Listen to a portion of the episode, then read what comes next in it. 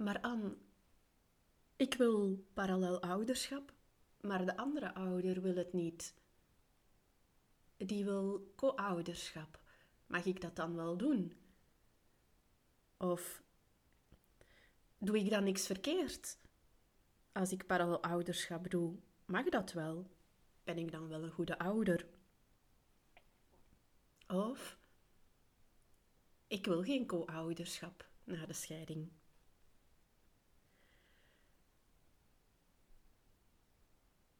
Ik zie het ook, uh, ik krijg vele berichtjes via Instagram, via uh, mensen, via mails. Maar ook als ik kijk naar de zoekwoorden in Google, hoe dat die gerelateerd zijn, waar jullie op zoeken en antwoorden op willen, merk ik, en dat is niet nieuw voor mij natuurlijk, dat er veel misverstanden zijn in de woorden die we gebruiken. Dus daarom wil ik het met jou vandaag hebben over één misverstand daarvan. Is ouderschap ook co-ouderschap?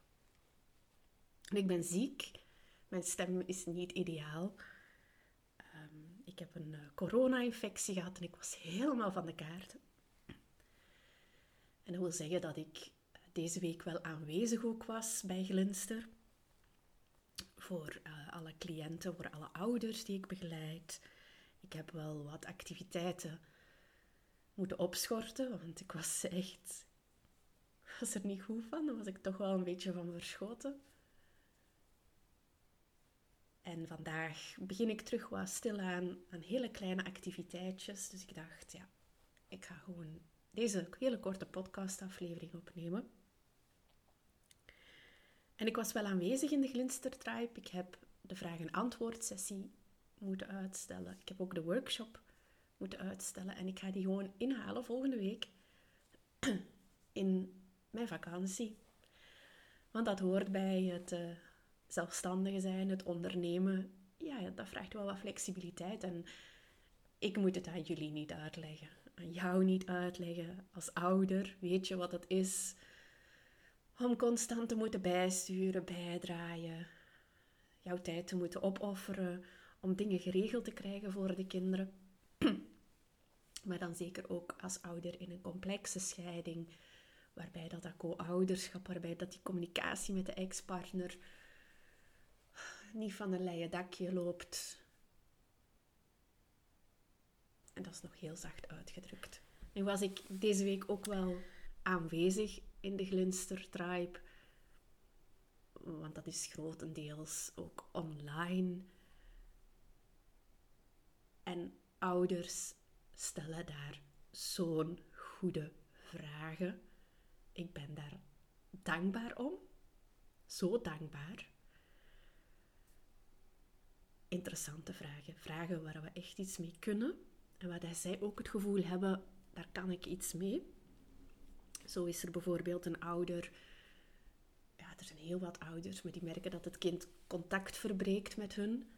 En zij zoeken, ja, welke weg kies ik daarbij? Wat doe ik precies? Zodat het mij gemoedsrust geeft, zodat het mijn kinderen gemoedsrust geeft. Zo was er ook de vraag van een ouder over het wisselmoment die normaal via school verloopt, maar nu in de vakantie aan de deur. En hoe wij dan samen zoeken, elkaar steunen, kracht geven om telkens opnieuw te kiezen voor wegen die rust geven, die hoop geven. Voor de kinderen.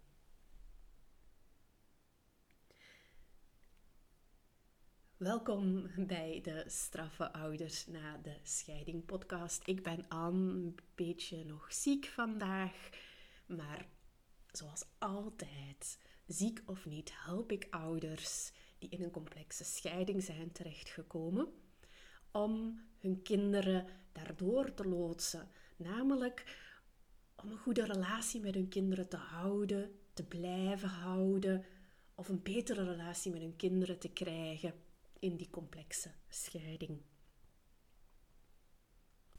Als het de eerste keer is dat je mijn podcast beluistert, welkom. En ben je een trouwe luisteraar, dan wil ik je heel erg bedanken. Ja, ja, dankzij jullie kan ik dit allemaal um, de ether insturen. Dankzij de luisteraars. Dankzij jou.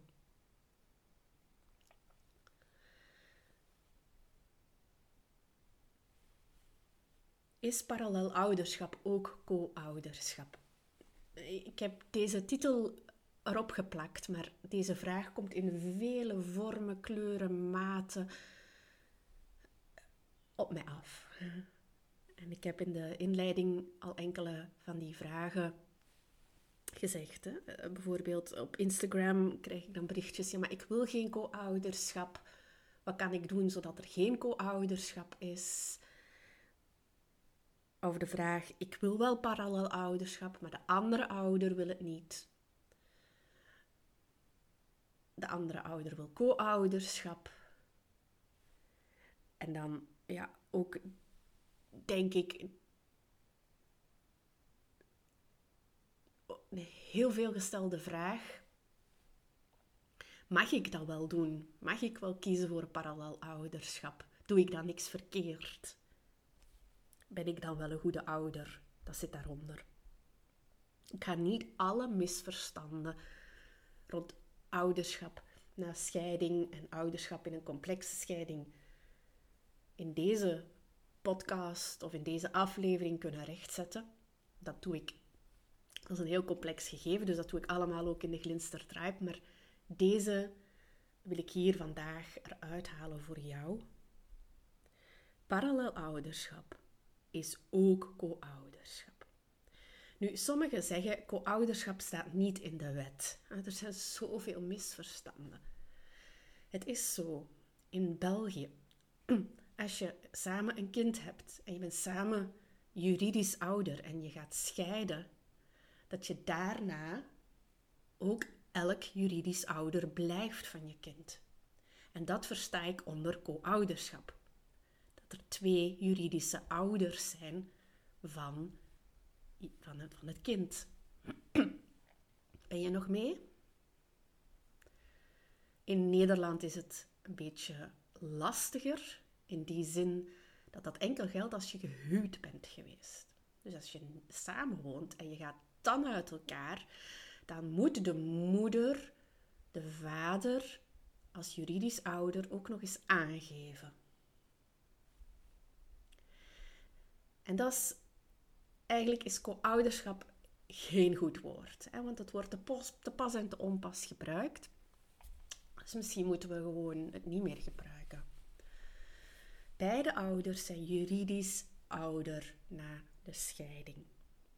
En dat is wat dan co-ouderschap is. Dan heb je ook nog, dat is, dat is uh, gezagsco-ouderschap. Dan heb je ook nog verblijfsco-ouderschap. Verblijfsco-ouderschap, dat is wanneer dat het verblijf gelijkmatig verdeeld is over beide juridische ouders. Dus ik heb het niet over verblijfsco-ouderschap, ik heb het hier over gezagsco-ouderschap. En binnen dat gezagsco-ouderschap heb je drie vormen van co-ouderschap.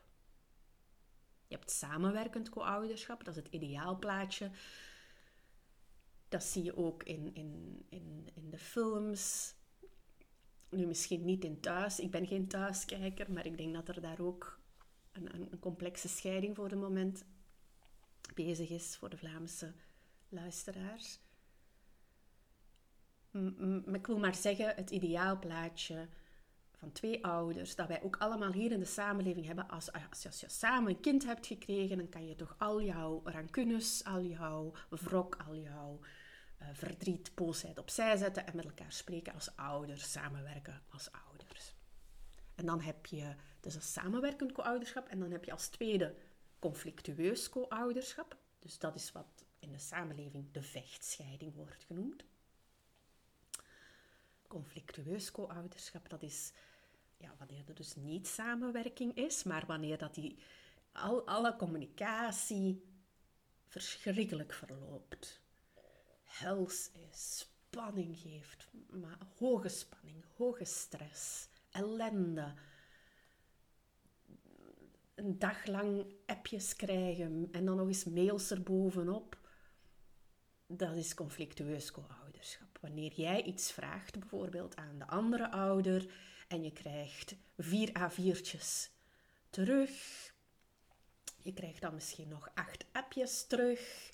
Ehm, en je, je slaapt dan slecht heel de nacht. De volgende dag weet je niet meer wat je moet doen. En eigenlijk was het gewoon een hele simpele vraag om een uur, eh, de wissel een uur te verschuiven. Dat is conflictueus co-ouderschap. En we denken vaak, oké, als dat conflictueus co-ouderschap is, moeten we gewoon een stap zetten naar samenwerkend co-ouderschap. En hupsakee.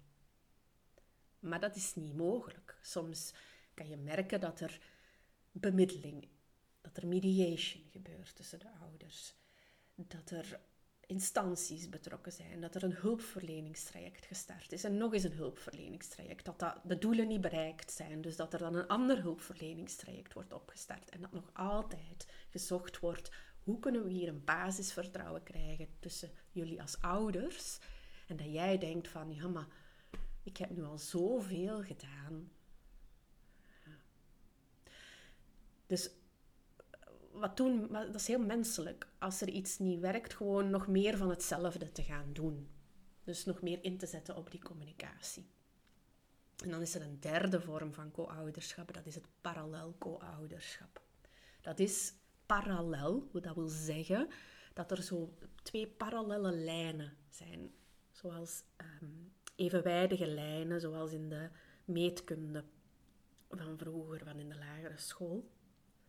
En dat wil zeggen dat die lijnen elkaar niet raken. Omdat elke raakpunt geeft een ontploffing. En die ontploffingen die zijn schadelijk voor de kinderen. Dus door die lijnen parallel te trekken, door als ouders parallel aan elkaar te ouderen met de kinderen, ehm, is, kom je uit dat conflictueus co-ouderschap. En onderzoek wijst uit dat dit geen schadelijke effecten heeft op de kinderen, dat parallel co-ouderschap. Natuurlijk, kinderen moeten na de scheiding krijgen wat meer verantwoordelijkheden, ze krijgen wat meer lasten, maar dat zijn geen onoverkomelijke lasten waar ze de littekens van dragen voor de rest van hun leven. Dat is anders bij dat conflictueus co-ouderschap. Dus dat is parallel co-ouderschap. Ik zou je willen vragen, dat is ook een vraag die ik stel in SOS eh, co-ouderschap onder hoogspanning, daar leg ik daar nog veel meer, heel fijner uit. Hoeveel procent van alle ouders na de scheiding doen aan deze derde vorm van co-ouderschap, parallel co-ouderschap? Tip, je vindt het antwoord op mijn startpagina van de website glinster.co.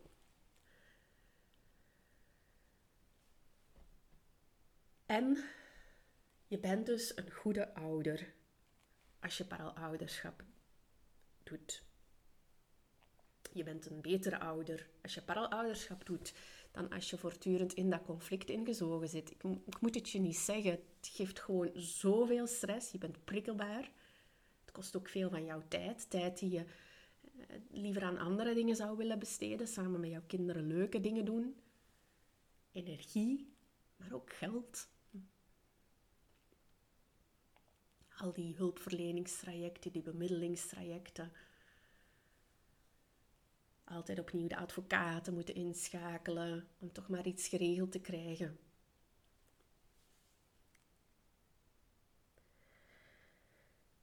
Dus mijn antwoord op de vraag, ik had dat al in het begin gezegd, paralouderschap is dus ook co-ouderschap. En ik heb je meegenomen in de gedachte waarom dat, dat precies ook co-ouderschap is. En ik merk ouders die uit deze misverstanden komen, samen met mij. We doen dat in de Glinster Tribe, help ik ouders om dit ook te communiceren naar anderen ouders die uit deze misverstanden komen, die zien de dingen heel helder en die ervaren rust, gemoedsrust. Die vinden terug wegen, mogelijkheden die ze anders niet zagen. En dat is logisch, omdat als er veel verwarring is, wanneer dat er over... Ja, dat, dat, dan, dat, is, dan zie je het ook gewoon niet helder. Dan is het mistig. En dan zit je voortdurend te handelen in de mist. En je doet maar wat, maar je weet niet goed. Is dit het juiste? Wat gaat dit mij brengen?